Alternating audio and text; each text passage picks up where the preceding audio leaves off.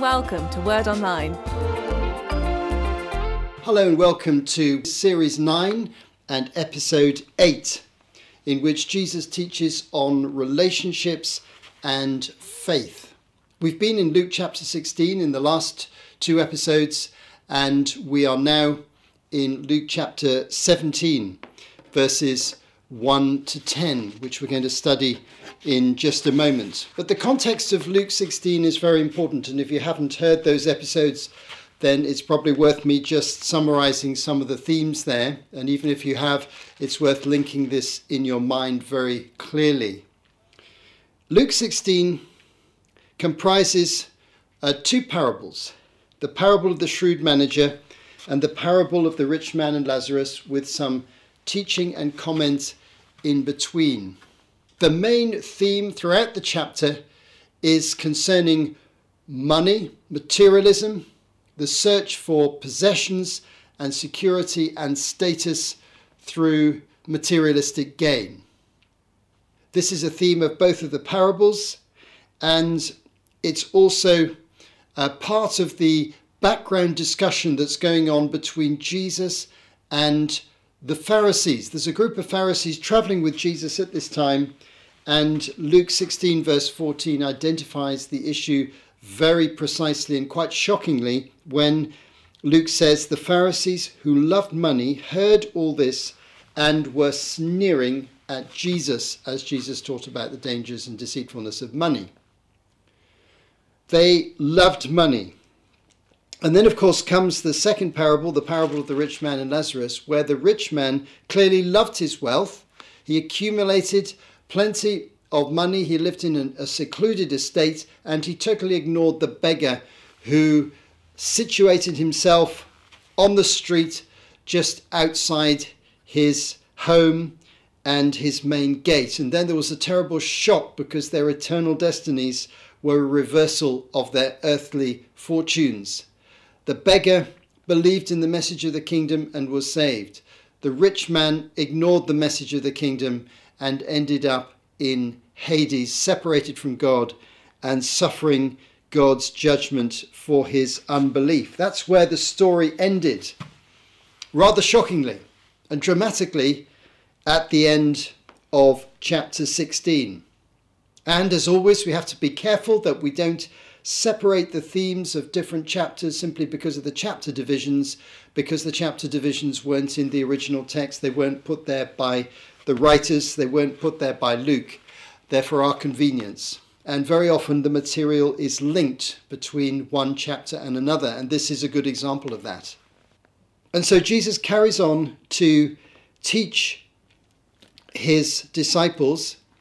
Very often, this is what Jesus did. He taught something in public and then something in private to his disciples. He performed a miracle in public and then he explained things in private. He taught a parable in public and sometimes he explained in private what the significance of that parable was. So here he is talking to his disciples and helping them to interpret the stories and parables that he's been telling and to interpret the theme of the deceitfulness of money and possessions, which is the underlying theme that he's dealing with at this particular point in his ministry.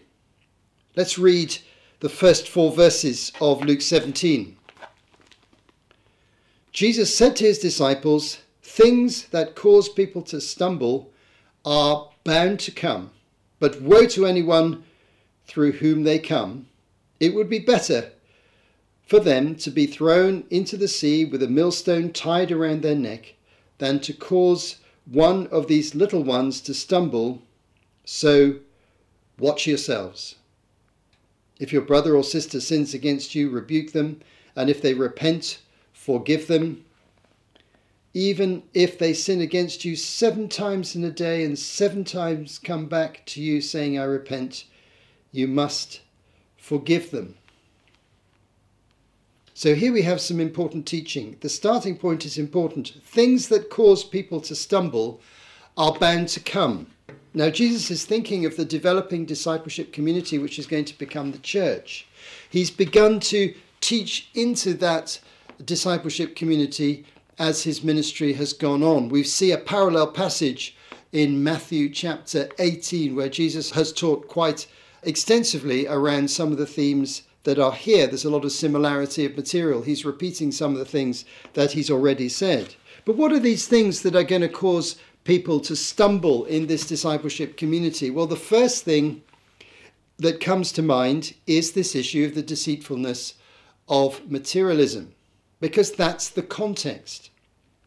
Materialism can cause people to stumble in their faith, or people outside the church can cause people inside the church to have problems with their faith because they draw them away with the attraction of the possibility of becoming wealthy or financially secure or perhaps get involved in immoral or illegal activities to make money. Things that cause people to stumble are bound to come. But the person who causes Christians to stumble should be very much warned that there's a danger here. They're going to come under God's judgment.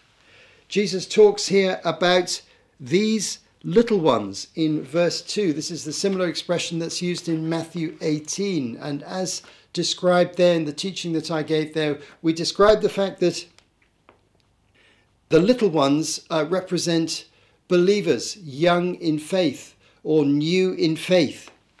They shouldn't be caused to stumble by either other people in the church or people from outside trying to draw them away from their faith. Now, there might be other things that cause people to stumble. The deceitfulness of materialism is one obvious topic, but it might be nominal believers, it might be infiltrators coming in the church, it might be people promoting sexual immorality. There are all sorts of possibilities that could be those things that cause people to stumble. And so Jesus in verse 3 says to his disciples, Watch yourselves. Don't allow yourself to be the person who causes someone else to stumble in the faith. And be alert so that you can see those other people and challenge them as they come into the church community.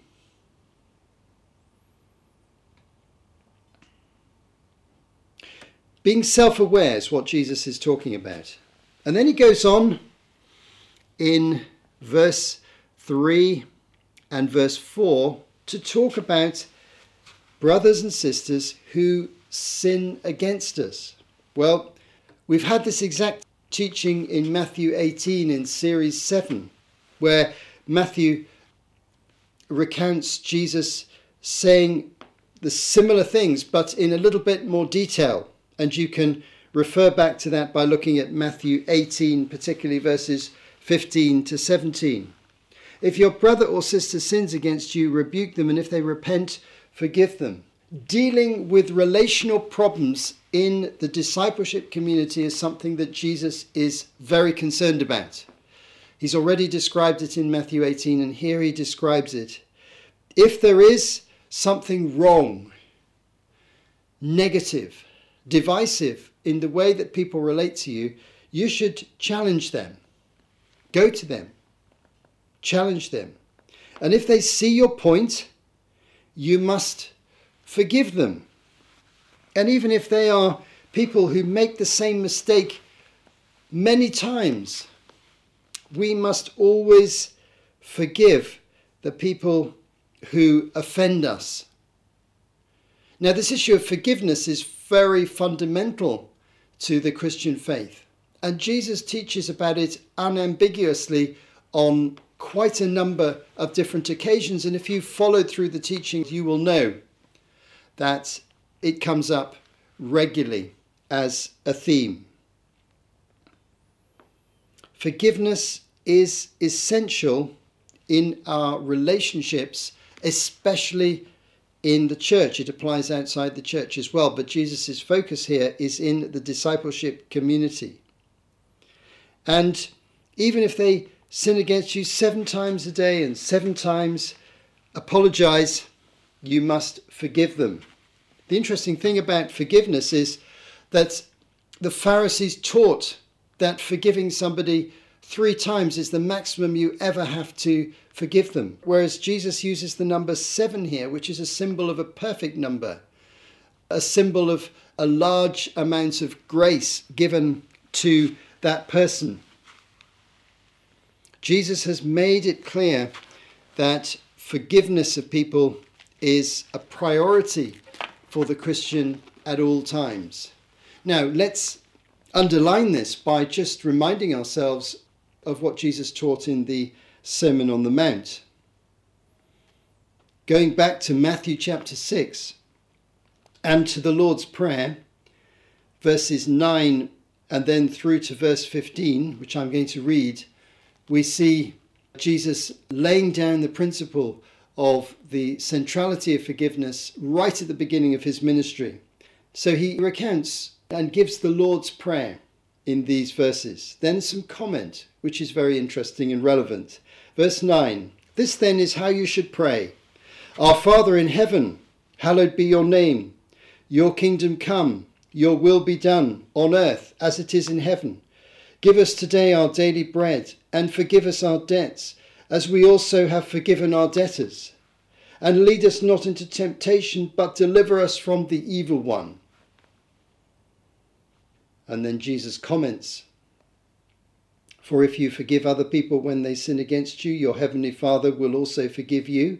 But if you do not forgive others their sins, your Father will not forgive your sins.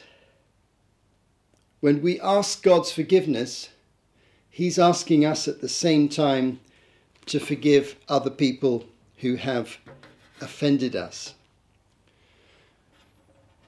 I've spent many years in church leadership, in pastoral leadership, and have discovered time and again that the issue of unforgiveness and bitterness is a real issue for Christians and is very widespread in any church community and in any culture. It's very, very easy to justify the position of unforgiveness. I will never forgive this person because of such and such. We can easily explain to others or explain to ourselves how offensive and hurtful their behavior has been. And we'll probably be right in doing so in one sense. But there's a greater reality here. And it's the greater reality that matters most. And it's that greater reality that comes out in Matthew 6. And forgive us our debts as we also have forgiven our debtors. We're asking God to forgive us our sins. And if we have any self awareness, we're aware that we sin every single day. There are things we say and think and do that are not in perfect agreement with God's will. They grieve the Holy Spirit. Sometimes they're blatant and obvious, and sometimes they're secret or small. We're asking God's forgiveness. And it's not possible to continue to do that in any meaningful way when we hold on to unforgiveness towards other people. His forgiveness to us is much greater always than our forgiveness of other people. He's forgiven us all of our sins and saved us from eternal separation from Him. We're not being asked to do as much when we forgive others, even though we have experienced real and serious damage and pain. God understands that. But forgiveness is a central part of the Christian life. And if you're struggling with that, can I encourage you to go back to these scriptures, go back to the Sermon on the Mount, spend some time in prayer, ask God to help you and he surely will. The second half of our passage is verses 5 to 10, where we move to different themes. The apostles said to the Lord, Increase our faith. He replied, If you have faith as small as a mustard seed, you can say to this mulberry tree, Be uprooted and planted in the sea and it will obey you. Suppose one of you has a servant ploughing or looking after the sheep. Will he say to the servant when he comes in from the field, Come along now and sit down to eat? Won't he rather say, Prepare my supper, get yourself ready, and wait on me while I eat and drink. After that, you may eat and drink. Will he thank the servant because he did what he was told to do? So you also, when you have done everything you were told to do, should say, We are unworthy servants. We have only done our duty. This passage starts with a rather sudden and dramatic statement. The apostles said to the Lord, Increase our faith. That's a great thing to say, isn't it? Now, the disciples are rarely called apostles in the Gospels. Generally, they're called the disciples, they're the primary disciples, the 12. There are many other disciples, male and female, who appear in the story quite frequently. But usually the apostles are called the disciples. Sometimes they're actually named as apostles. This is one of six occasions only in Luke's gospel where they're called the apostles. And it seems to me interesting that Luke uses this noun for them at this point because the apostles are facing up to the fact that they're going to have tremendous responsibility in the work of the kingdom of God in the future. They're beginning to see this future opening up where they're going to be advancing the kingdom of God themselves. They know that Jesus isn't going to be with them all the time. They've heard him speak of his death and departure and his resurrection, though they don't fully understand that. They don't know when it's going to happen. They know that they need to increase their faith and they need to increase their faith for apostolic work, for building the church, for preaching the gospel, for traveling and evangelizing in other places that they've never visited before. So they cry out to the Lord, a sort of heart cry, increase our faith. They feel inadequate to the task. I wonder whether you feel that. I spent all my Christian life feeling inadequate to the task that I feel God has called me to do. Increase our faith. And then Jesus describes faith, as he has done on other occasions, as as small as a mustard seed, as being sufficient to do great miracles. Jesus has used this idea elsewhere. For example, in Matthew 17 and verse 20. And also, in these other passages, not only can a tree be moved, it's a miraculous activity, this is a metaphor way of describing faith, but also we notice another expression is often used, which is moving mountains. For example, in that verse I quoted, Matthew 17, verse 20, I tell you, if you have faith as small as a mustard seed, you can say to this mountain, Move from here to there, and it'll move. Nothing will be impossible for you. And Paul in 1 Corinthians 13, verse 2 says, If I have the gift of prophecy and can fathom all mysteries and all knowledge, and if I have a faith that can move mountains but do not have love, I'm nothing. He uses that similar expression. Here in Luke 17, the faith will cause the mulberry tree to be uprooted and planted in the sea and it will it will obey you these are metaphors these are images to describe the power of faith jesus is essentially saying you only need a little true faith to have a huge impact as a christian but what do these metaphors mean what does the mulberry tree represent? Or in the other metaphor, the mountains used in Matthew 17 and 1 Corinthians 13. What does that mean? Moving mountains. It's a, an expression that's got into the language of Christians. And so we just need to think what it actually refers to. I would suggest to you that a good definition is that the mountains that stand in the way or the great trees that stand in the way are major difficulties which stand in the way of the advance of the kingdom of God. Major difficulties that stand in the way of the advance of the kingdom of God. This is not about personal fulfillment and just living a comfortable life, making money. We know this isn't the theme. We've just been through all of Luke 16. We've just heard Jesus teach unambiguously about the deceitfulness of riches.